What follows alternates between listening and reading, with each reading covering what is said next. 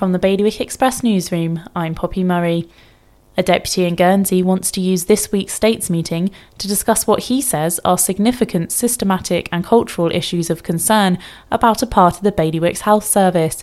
Deputy Gavin St Pierre said his concerns were shared by a number of local families. Meanwhile, Jersey's housing minister is pushing to set up a programme similar to the UK No Use Empty scheme, which offers loans to the owners of vacant homes to make their properties habitable.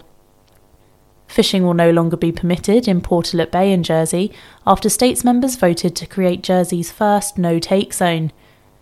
And the Pollinator Project in Guernsey, which is part funded by the Strategy for Nature Fund, has launched a campaign to discourage the use of synthetic pesticides. It says it has already had a good response from the community. For more on all of today's stories, visit bailiwickexpress.com. Your weather for today will be some sunny spells, becoming cloudy at times. The wind will be northeasterly light force 3 to 4, and there will be a top temperature of 16 degrees. That's the latest from the Bailiwick Express news team.